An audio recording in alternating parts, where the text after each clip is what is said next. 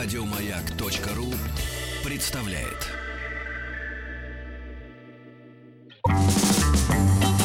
Хочу все знать.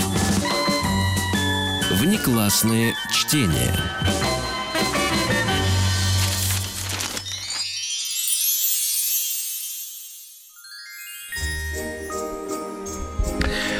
О, какая Музыка прекрасная м, музыка, Денис Евгеньевич. Э, Прекрасная. Рука тянется к мешку с подарками, а его нет. Пока. А только, на кухне. только вы. И сразу я руку отдергиваю. Понимаете? Потому что я мешок, но не с подарками. Так скажем, я мешок далеко не подарок. Вы еще тот подарок, да. Денис Николаев. Лучший мой подарочек это без подарка. да.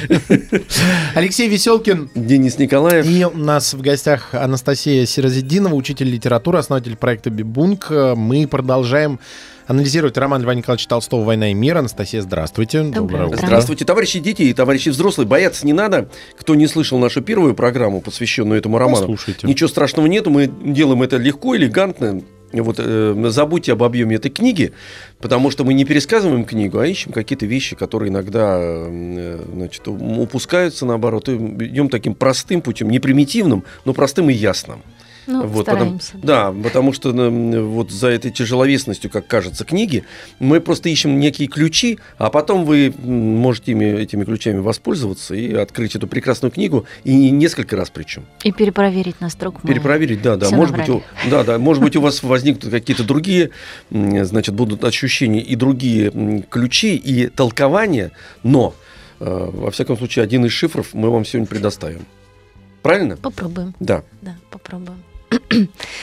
ну что, э, в прошлый раз мы говорили про э, сам роман, как он создавался, что это была э, задумка сначала написать о декабристах, а потом не вышло, потому что слишком много произошло событий до декабристов, чтобы о них нужно было писать, поэтому Толстой прибегает к откату назад и пишет про войну 1812 года, вводит туда героев, которые идут а, как антитеза, да, противопоставление друг другу. Это Пьер и Андрей вводят прекрасные семьи балконские, ростовы, разные совершенно. И мы говорили в прошлый раз, что они любят все равно своих детей, но разными Ну способами. и Куракины там еще же есть. Есть, семья. Есть. да. Особая семья. особая семья, особая семья, у которых отношение особое друг к другу и вообще к миру, такое потребительско, а, ну такое под- под- подкопы они все время какие-то делают, Мгм. но при этом без них тоже нельзя, потому что тогда а, мир совсем уж был бы идеальный, а так они вносят долю а, ну такого. Ну это же срез общества. В Конечно. принципе, вот само произведение, Конечно. за- само название гениальное абсолютно «Война и мир». И вот из чего состоит наша жизнь? Из войны и мира. Постоянно. мы Абсолютно. Да, и война не в прямом понимании, хотя в романе она существует очень ярко. Да, сейчас и правильно. тоже Да, но в принципе мы с чем-то боремся, замериваемся, мы живем в мире и в войне, постоянной, в какой-то вот.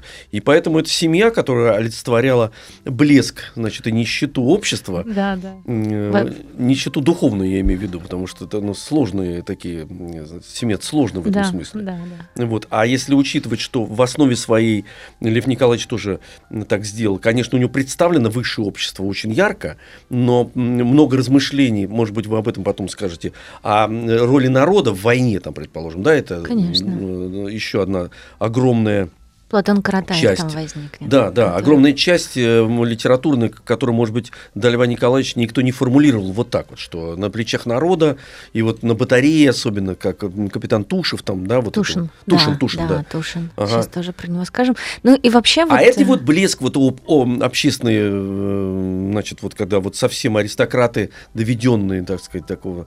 Мне кажется, почти это до- вообще... почти до а, абсурда. У меня ощущение от них, что это такой вирус, А, которым заболело общество, и оно протек... э, вот этот вирус проникает а, в разные семьи, в разные...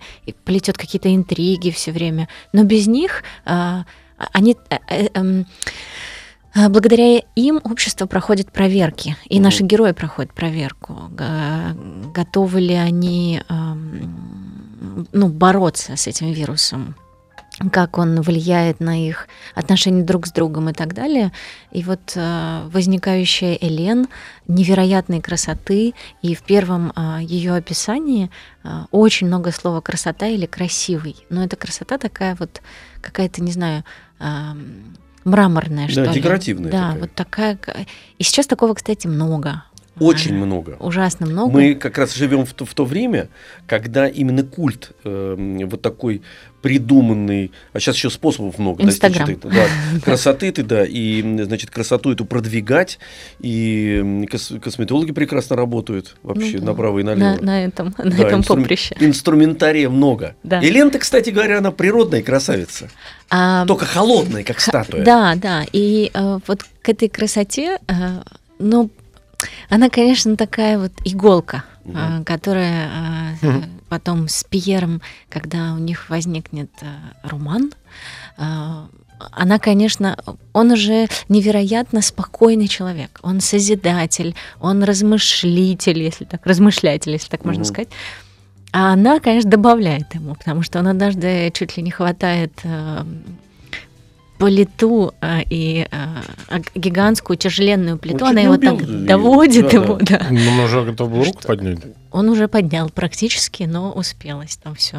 Разум все-таки превыше всего. Вот, но до Пьера мы еще дойдем. Я хочу сейчас, так, чтобы мы разогнались, э, поговорить про два сражения. э, Шенграбен и Аустерлиц. А, Такие любопытные вещи.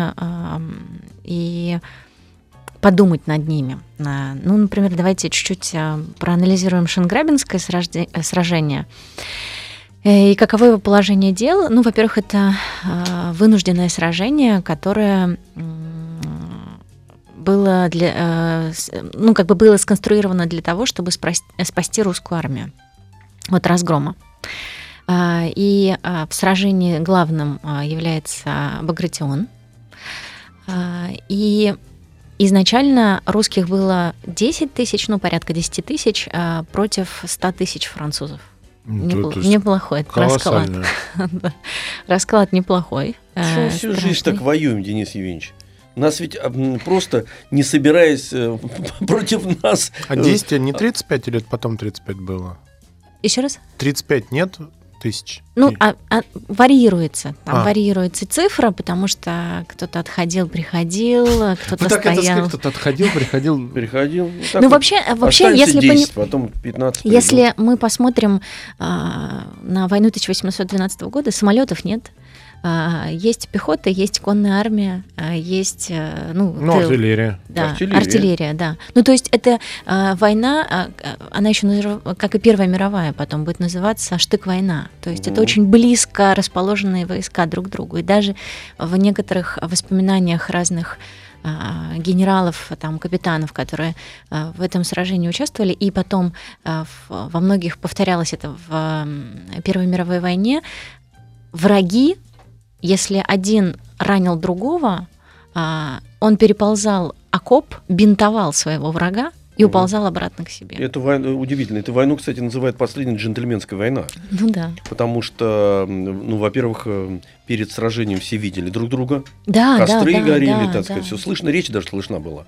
И это, это для меня это и а, очень много обычных солдат не понимали, что происходит, почему мы воюем, почему а, и Толстой тоже про это очень много пишет, почему надо сражаться, они же такие, как мы, почему мы должны идти и убивать их, никто этого не понимал, вот и это первый, наверное, случай в романе, когда Лев а, Николаевич показывает дух русского народа. Потому что сражаться в таком маленьком количестве про- против гигантской а, армии Наполеона, это, ну, надо обладать чем-то удивительным, какой-то такой силой. И вот тут, наверное, проявляется такая русскость, русскость характера. А,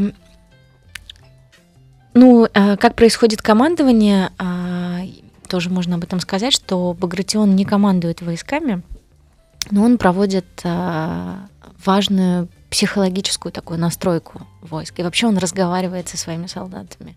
И тоже это такая, ну, мне кажется, удивительная история, потому что война это обычно, это как вот, а, у меня муж а, болельщик футбольный, Мгм. и а, когда происходит а, игра... Я ничего не понимаю в футболе, но... Мы вам а, потом расскажем, Денис Евгеньевич. Просто Ну, а- начните с того, что там мяч. хотя бы. И он кругл. И он кругл. И, и вот там история же бывает такой, что в первом, в первой части матч, э, игры команда может проигрывать, а во второй части как будто начинает выигрывать. Что там происходит? Что происходит в перерыве, что команда начинает вести себя по-другому? Тренер вставляет. Мотивирует. Настраивает психологически. Психологически правильно? настраивает. И эти, кстати, настройки, ну, интересное сравнение, конечно, со спортом, но, в принципе, любая командная игра э, м, э, очень зависит от психологического настроя. В свое время, извините, сейчас сделаем такой э, отход на два шага. Знаменитый тренер Анатолий Тарасов, Анатолий Владимирович, вот, и, и у нас всегда команда была замечательная. Он, собственно говоря, построил советскую вот эту сборную, потом из которой выросла уже красная машина, но это все было заложено им. И вот в, в одном из периодов, когда наша команда проигрывала, он забежал в, в раздевалку и начал петь гимн.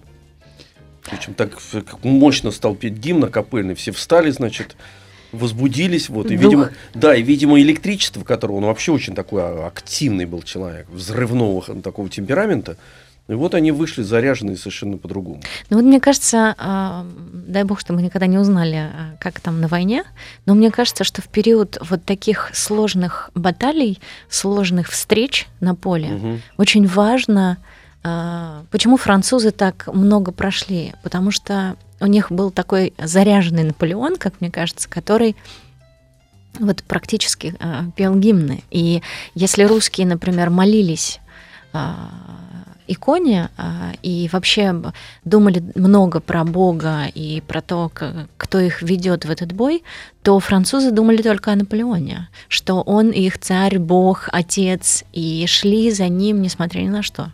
Там еще один нюанс был.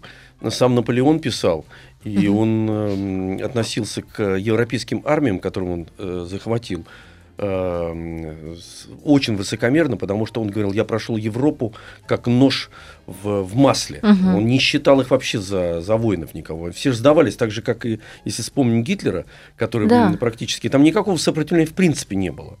Вот. А это воодушевляет, когда ты видишь, что тебя ведет командир. И Который как будто бы все может, все, да? все же сдаются, да. И единственная м, территория, где он столкнулся с серьезными проблемами, вопреки здравому смыслу, оказалась вот эта великая гигантская страна, совершенно чужая. А туда он, кстати, пришел практически в состоянии сверхгероя. И армия была супер огромной, потому что все, кто сдался, все Примкнули. примкнули, да. Второй раз это произойдет э, во время Великой Отечественной войны. Опять мы будем во- воевать против всей значит, Европы, вопреки здравому смыслу, победим. Так, Ну да. значит, э, да, но он красивый генерал, молодой, Наполеон, его обожали. Да. Было такое дело. И тут же возникает генерал Тушин. Угу. И очень важная сцена. Багратион вы имеете в виду? А, нет. Капитан Тушин. Ой, капи- Мгм. Да, у меня уже все. Капитан Тушин, отслеживать, да, спасибо большое, что следите за мной.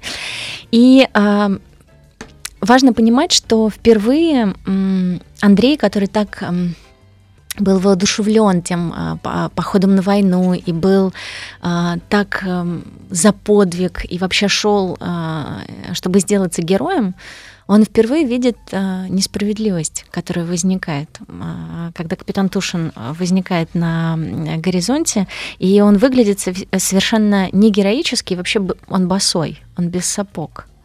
И когда его там а, призывают а, к ответу, он идет и запинается за древко знамени. Мгм. И это удивительная, конечно, история, потому что, ну как же так, подождите, ну на войне же геройство и честь и, и, и, и вообще, и все не там... бывает таких мелких нелепостей, да? Да, и ну как, он же, ну такого не может быть. И э, тут, значит, он это все видит. Но при этом он видит а, историю, когда он, а, капитан Тушин с четырьмя пушками вы- выигрывает сражение. А, И как-то а, воодушевляясь этим, а, он понимает, что вообще-то капитан Тушин герой. Но почему же его отчитывают так? Его отчитывает командование за... Ну, вообще, Шенкребинское сражение — это такая борьба, мне кажется, эго человеческого друг с другом. И когда Андрей это все видит, он что-то ёкает у него внутри. И он понимает, что, возможно, он что-то не затем, может, сюда пришел, или, может, он не сюда пришел, и у него начинается вот в- внутренняя борьба, которая впоследствии а, приведет к, раз- к разочарованию и а, к тому, что он а, в итоге ну, вот это задумывание о жизни и о несправедливости жизни, оно приведет его к тому, к чему приводит. Он же воспринимал войну и вот эти события во главе с Наполеоном как некие картины очень красивые. Вот художник Давид, который был Да, да, придворным да, художником, да, так сказать, наполеоновским. да. Это всегда же, да, это всегда же какая-то героизация. Помпезность такая, да, да, красота. очень красиво, да, развивающийся полотнище знамен, э, этот стелящийся дым, сквозь него какое-то солнце, какое-то величие и героизм такой античный. И при этом нет никакой грази. Ничего нет. Нет, Все очень всегда красиво. да. чистая форма. Это абсолютно античное такое представление Да, о том, да. как это О происходит. красоте, да. действительно, с античностью это очень здорово а, сходится. И тут ам, Андрей Балконский, а, значит, во-первых, сам впервые попадает под шквалистый огонь и понимает, что война, а, в которую он попал, это не война на лошадях, когда ты красиво проезжаешь а, по полю, и тобой все воодухотворены, а это, он попадает под... И, впервые задумывается о том, что он смертный, он может умереть. И дальше у него возникает... а, Он все таки помнит о своей чести, о своей гордости, о своем воспитании. Да? Помните, когда ему отец сказал, что а, если погибнешь, а, это не самое страшное. Самое страшное, если ты значит, меня опозоришь Да. и честь, с честью что-то произойдет. И он сам себе говорит такую фразу: "Я не могу бояться". Не могу, не должен. Э, Хотя мы все понимаем прекрасно, что он ужасно боится, и война это ужасно страшное мероприятие. И ам, Самое важное еще здесь, э, что еще важно здесь отметить, что э, я уже сказала немножко про это, что обычные простые солдаты, они а, переговариваясь друг с другом и с французами даже в какой, как во- времена во время затишья, они потом э, не очень, а, когда им дан приказ идти и убивать, они даже какое-то время мешкают и вообще не двигаются. Мгм. Потому что, ну как, это же мой сосед. Только что с ним разговаривала, я что, его убить должен? Ну и вот само состояние армии в этот момент. Мне кажется, и- даже чуть ли не предупреждали, что сейчас мы стрелять будем. Да, да, да, да, да. Да, и, и солдаты, которые только что расп- распивали там какой-то чай а, чуть ли не вместе с а, французами, и даже есть в, описании, в ам, воспоминаниях а, история о том, что ну прям с французами пили чай, разговаривали, на- ну, как это возможно было разговаривать, э, и обсуждали какие-то истории, то потом вдруг надо встать, э, кто-то должен отбежать подальше. Это такая, похоже все это на игру а, в солдатике, что так, сейчас произойдет расстановка, и мы начнем убивать друг друга. И, в общем, сам абсурд этой ситуации, он, конечно, выбивает героев из колеи, и, не- и дальше что делать с этим вообще непонятно. Вот, и второе сражение а, это Аустерлиц, крупное сражение. а, И мне кажется, это такое самое бессмысленное сражение, потому что силы вроде бы равны, но никто не понимает, в чем смысл этого сражения, зачем оно нужно. Ведь э, мы пережили уже что-то похожее, и сейчас опять нужно сражаться. Эм, И очень много придается значением атрибутики, и совсем мало придается значению, э, значение действительно важным каким-то вещам. И Андрей еще в какой-то момент э, очень много думает о том, и когда проходит там, э, строй, э, когда стоит строй, проходят военачальники и ругают э, солдат за то, что на них э, шинели не одного цвета, а где-то разнится цвет, и возникает э, такой резонер Долохов, э, который был рожал, помним, он возникает в начале романа, э, когда кутит с ним Пьер, и он вообще такой, для Пьера он, ну, какой-то такой оплот э, смелых поступков, он может выпить э, целую бутылку, Сидя и на подоконнике. сидя на подоконнике, свесив ноги, и даже вс- вставая, в, э, вставая на подоконник и не, вып, не выпав из окна. Он это делает, и Пьер потом, да, я тоже так хочу, давайте. Не он выпадает из окна. Нет, ему говорят, слушай, давай в следующий раз. Э, Уже один сделал, а и, и давай в следующий раз. И вот этот Долохов, который разжалован, э, он был офицером, и тут он разжалован, и он вынужден заслуживать э, заново тот статус, который у него был, за свои хулиганства, за свою вот эту какой-то снос башки.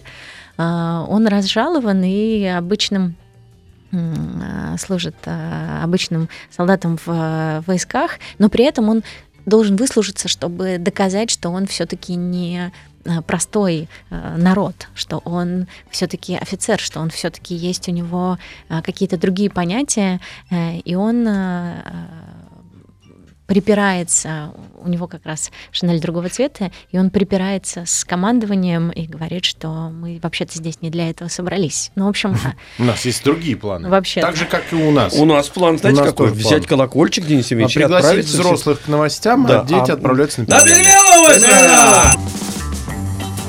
Хочу все знать. Внеклассные чтения.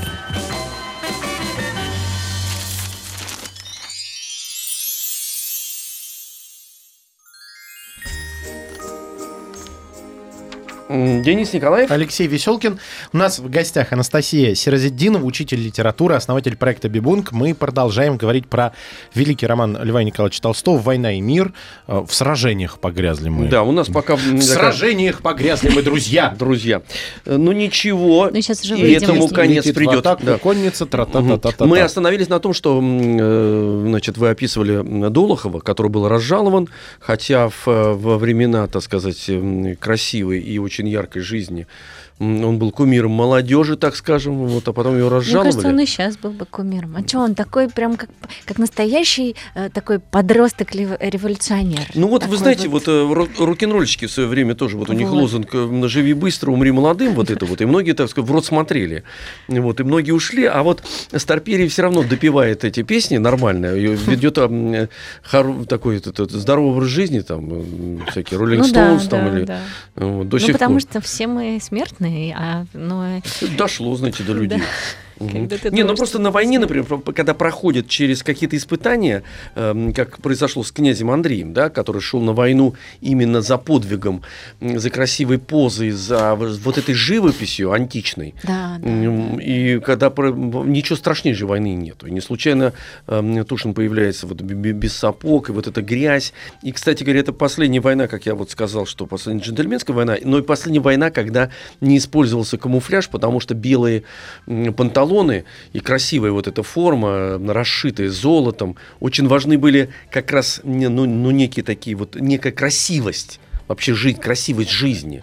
Ну Такое. да, да. И вот эта форма невероятная, и а, так много времени а, нужно было тратить на, там, не знаю, чистку сапог, Мгм. а, натирание а, там ремня, пряжки и всего остального.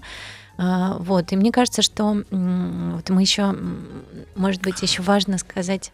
Я просто вспомнил, в том самом Мюнхгаузене, это замечательно тоже иллюстрируется, это в полдень война с Англией. Да, Ну, то есть Подвиг такой вот все день. подвиг, да, то есть какие-то вот юношеские, Ну да, юношеский это такой максимализм. литературные представления. Да, такая, такая мечта о чем-то высоком. Но с другой стороны, вот если подумать, а, чем а, я могу запомниться миру, да, вот и Мгм. если в логике Андрея, чем я таки, как я могу прославиться? Инстаграма нет, Ютуба нет. Я же должен как-то заявить о себе миру, что я не последний человек, что я сын своего отца, Мгм. что э, и ведь Наполеон же смог, а чем я хуже? Ведь он из простого, совершенно обычного. Да, Наполеон, кстати, вот такой пример, эм, вопреки всему, потому что он из, Он из- же был из- из из ничего, и вдруг он стал Императором. властителем, да, властителем э, половины мира. Это, ну, значит, я тоже так могу. Мгм. Ну, и вот он, э, да. э, И мы еще, мне кажется, важно еще сказать про Николая Ростова, которого все любили. И вот тоже разница между Балконским, который все-таки собран, несмотря на э, его мысли по поводу подвига и всего остального, он собран, он готов. А, да, может быть, не камильфо там как-то в, грязных сапогах или ну, что это, это, это Тушина без сапог вообще, а, то у Николая Ростова а, вообще удивительное какая-то а, удивительное отношение к войне, потому что он думает, подождите, как же меня могут убить, меня же все любят. Как, Мгм. как я могу умереть? Так не да, меня же любит вся моя семья, как я могу? И что он делает? Удивительная есть сцена, когда он э, у него он должен стрелять из своего оружия, а он во французов бросает оружием. Ну вот, то есть он Да, да, кидает да, да, его, а, а, не, не может выстрелить.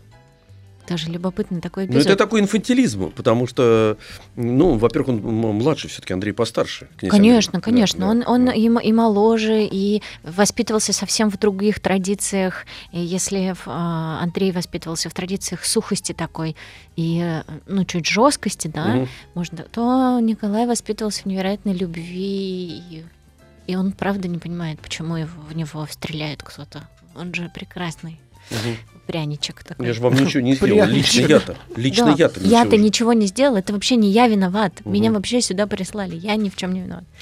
И очень у многих было такое ощущение вот у этих м, детей известных родителей, ведь а, там а, офицеры и а, туда шли дети а, офицерских а, отцов, ко- командиров, и очень многие, кстати, погибли в том же Аустерлице, А, очень много знаменитых детей погибло, и Вообще сражение Аустерлица очень любопытно тем, что оно совершенно абсурдно как- как-то, потому что войска только ринулись в бой, их останавливают на несколько часов для того, чтобы поправить а, строй там как-то. а, Ну, то есть настолько абсурдные какие-то действия там возникают, и туда начинает вмешиваться император, а, и а, который не очень-то, мне кажется, умеет командовать и вообще руководить сражениями. Это же не просто ты вышел и командуешь, так, вы сюда, вы туда. Это очень сложно. Google карт нет, у тебя огромная гигантская карта,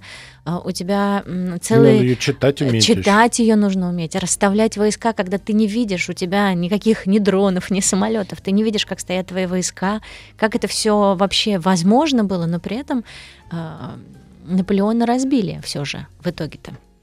Но это очень, в общем, непонятная история. И тут из эм, э, всей этой вакханалии, которая творилась и в Шенграбине, и в Аустерлице, Андрей, конечно, э, это его, э, его ранение, и когда он видит, что эм, Наполеон проезжает э, на конях, э, на, на- лошадях они проезжают по полю, э, где лежат э, погибшие, раненые, и даже добивая тех, кто ранен, Андрей, конечно, впервые видит, что его кумир не такой уж и крутой парень. И он э, сильно-сильно задумывается, э, что же дальше теперь делать. Плана-то дальше нет. Мгм. То есть я хочу быть великим, а план у меня не очень есть. И вот он начинает совсем переосмысливать свою жизнь и, и смотреть совсем иначе. И Пьер, кстати, его друг ближайший и вообще такой близкий ему по духу человек, несмотря на их абсолютную разницу, он тоже какими-то любопытными обладает компетенциями и Мгм. вообще сам по себе очень любопытный человек. А На первый взгляд он очень простой, даже э, иногда вот читаешь про него и думаешь, ну какой-то он совсем наивный. И он же незаконно рожденный а, сын своего отца, получивший кучу денег неожиданно. Он даже сам не очень а, как-то и ожидал этой всей истории. Предполагал, что возможно, но это мало было вероятно, но при этом он а, обладатель невероятного состояния. И когда он тоже попадает в а, эти военные действия, он попадает в плен а, и видит а, его, он попадает к французам около месяца, если я не ошибаюсь, он был в плену, и он видит а, поступки, которые совершенно у него в голове не укладываются, когда а, люди, а, людям дан приказ расстрелять а, других людей, а они к этому приказу совершенно не готовы и не хотят ни в кого стрелять, но вынуждены стрелять. И потом он встречается с а, Платоном Каратаевым, таким обычным русским человеком, обычным таким мужиком, а, который а, в разговорах с ним он открывает ему какие-то удивительные вещи, и Пьер начинает задумываться о о Боге, о вообще устройстве мира, что на мир можно смотреть другими глазами, не глазами мщения и, не знаю, каких-то страшных приказов, а можно каким-то созидательным взглядом смотреть на мир. И он такой, ну, можно его назвать абстрактным теоретиком Пьера, потому что он любит разговоры, он любит философствовать. А, и он совершенно, у него нет, э, он, у него нет воли практически. И поэтому он попадает там э, в эту историю в самом начале с медведем, когда они городничему привязали медведя с этой тусовкой Дулуховской. Mm, да, и да, да. там в реке он купался. И за это получили все э, по полной. Он не очень понимает, как отличать добро от зла. И где истинная любовь, а где ложная. Он не видит долгое время, что Элен забавляется уже совсем с другим. И вообще-то изменяет ему. Угу. А, и что-то он ничего не видит. Но при этом у него есть интуиция. И он Толстой, а, вот ну, странная, да, вещь? Нет, есть интуиция, но она в этот раз молчала. Мне почему-то очень про интуицию, я когда слушаю, всегда вспоминается этот короткий анекдот, когда ковбой едет по пустыне, и ему внутренний голос... По прерии, наверное, он едет. Ну, по прерии, да, там, говорит, ему внутренний голос говорит, поверни направо. Он ну, повернул направо, едет, едет. Видит вдалеке индейцы сидят, костер, вигвамы стоят, внутренний голос, подъезжай к индейцам. Он, ну, хорошо, подъезжает. Они вокруг костра сидят, едят что-то из э, котелка там. Внутренний голос, садись в круг. Он сел внутренний голос. Бери ложку, начинай есть. Берет ложку, начинает есть. Индейцы не реагируют, все, ест и ест человек. Потом внутренний голос. А теперь оближи ложку и ударь ложкой по лбу вождя. Он такой, ну хорошо, облизал, бам! Внутренний голос. Ой, что сейчас будет? Ну, ну, у мне кажется, э, вот когда он не видит этих э, взаимоотношений э, Элен и Бориса Друбецкого, он, когда видит самого Бориса, он думает, вот он, этот человек мне ничего не сделал, но что-то мне, вот что-то не то в нем. И он рассуждает долго про это у себя в уме, и потом приходит в масонство, потом, в общем, его качает, колбасит. Он такой вот, как будто оторванный ломоть. Он, он, он и есть оторванный от общества ломоть. И когда э, он возникает на тусовках э, и на этом салоне Элен, и она все время пытается ему сказать ты бы, ну, помолчи, ты не говори, потому что он рубит правду матку, он такой вот какой-то, ну, какой-то несуразный. Но он случайно в этот круг-то попал, поэтому да, у него, да, он как да. бы не очень понимает, что можно, что нельзя. Но при этом, при этом он какой-то невероятной чистоты, и в итоге он же а, вступает в брак с Наташей и невероятно счастлив от этого. И при этом, при большом этом пути, который он проходит, мы видим, что э, и вот в эпилоге романа э, в очень сложном тексте ничего не понятно, там читаешь, весь уже вспотел, запутался, опять читаешь, ничего не понимаешь, споткнулся. Это хуже, чем французский язык в начале, кстати. Вот. Ну, и там нет ни одного слова по-французски. И при этом он мы понимаем, что... Да, Льва Лев Николаевич, что я мучаюсь с этим французским? На да, русском же можно еще более витиевато. Да, да, да, напишу на русском, уже вообще никто ничего не понял. И там такие предложения. Французский хоть перевести можно, а здесь понять ничего нельзя. Да, это нет переводчика, да. С русского на русский. Да. Вот. И мы видим, что Пьер э, это будущий декабрист на самом деле. И тоже наивный, как ребенок. Но они разные декабристы Но были. Разные, во-первых, ну, были. Ну, во-первых, он молод, да, э, и он при этом у него за плечами есть опыт войны 1812 mm. года. То есть это не просто мальчик какой-то, который... Обстрелянный уже такой. Уже он все-таки видел э, несправедливость, видел э, расстреляние, видел... Э, он теряет друга близкого. Э. Сейчас продолжим. Внеклассное чтение. Дорогие, э, хочу все знать и примкнувшие к ним родители, напоминаем, что весь декабрь на «Маяке» мы разыгрываем билеты на самые интересные новогодние события в Москве, куда можно сходить э, с семьей. Слушайте «Маяк» и следите за нашими розыгрышами. Прямо сейчас первый дозвонившийся по телефону 495-728-7171 получит два билета на научное шоу «Серверный полюс» в Большом зале Российской Академии Наук. И из этого шоу вы узнаете, как Дед Мороз успевает объехать всех детей и подарить все подарки за один день. В канун нового 2020 года Вау, это у них такой проект Вау-хау называется, то есть типа ух ты как. Вау-хау! Вау-хау! Представляет большую премьеру научное шоу «Серверный полюс». Приходите и э, науч... науч... Сейчас. Науч... Научтвости. Хватит, не надо уже. Да, несколько попыток. Занимайтесь наукой. И, и все они неудачные. Ну да, не я, не Лев Николаевич читал. Да все, Давайте все, вернемся. Сидите и слушайте умных людей.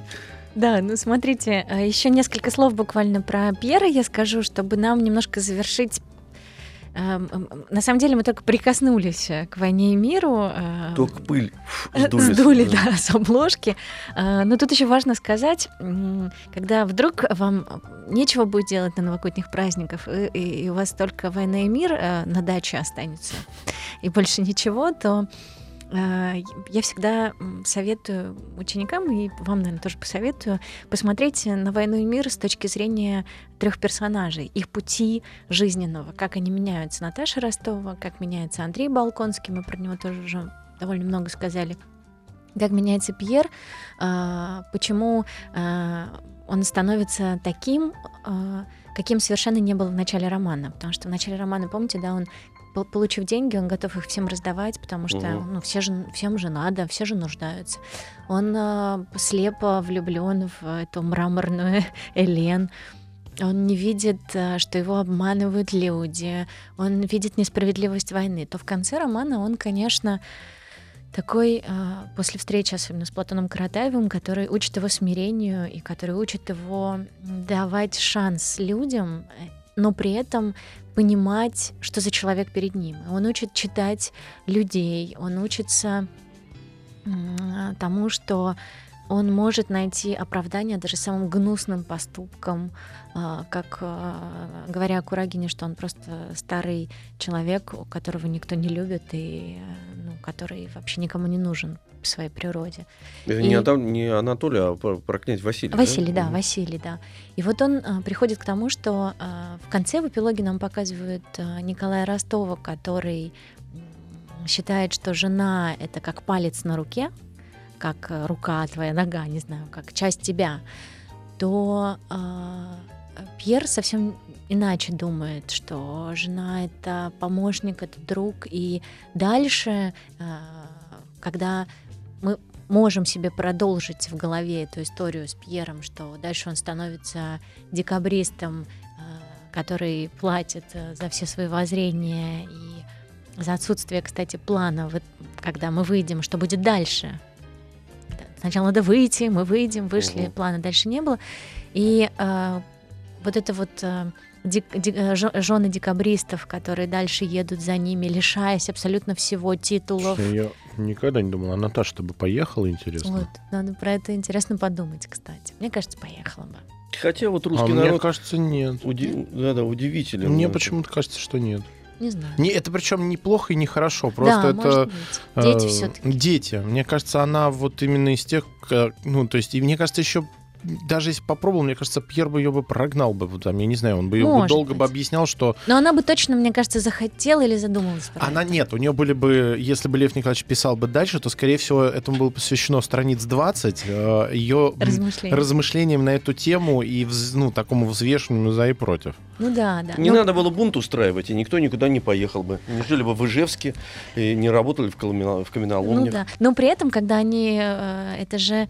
Э, я буквально недавно была в, в Томске, и там невероятно умные люди. Мне кажется, это и э, влияние того, что декабристы когда-то принесли туда светлую мысль. Нет, ну, ну Кирилл и же... Мефодий тоже принесли азбуку, и мы учимся, э, так сказать, по, э, слагая эти буквы, и все, понимаете, да. Ну, если бы не было, не было. Ну, э, Неоднозначно, Черт надо так знает, сказать. Ну, просто бы было. неоднозначно. Да, потому что у нас очень да, много историй, абсолютно. связанных таких позитивных с, с декабризмом. Вот, а это С все декабризмом. Да, да, да. А Да, есть нет, такой декабризм? Это я еще только что этот термин. Сегодня э, изуч- день сложных и- слов. Изучайте. Да, просто наша история больше, чем какие-то явления.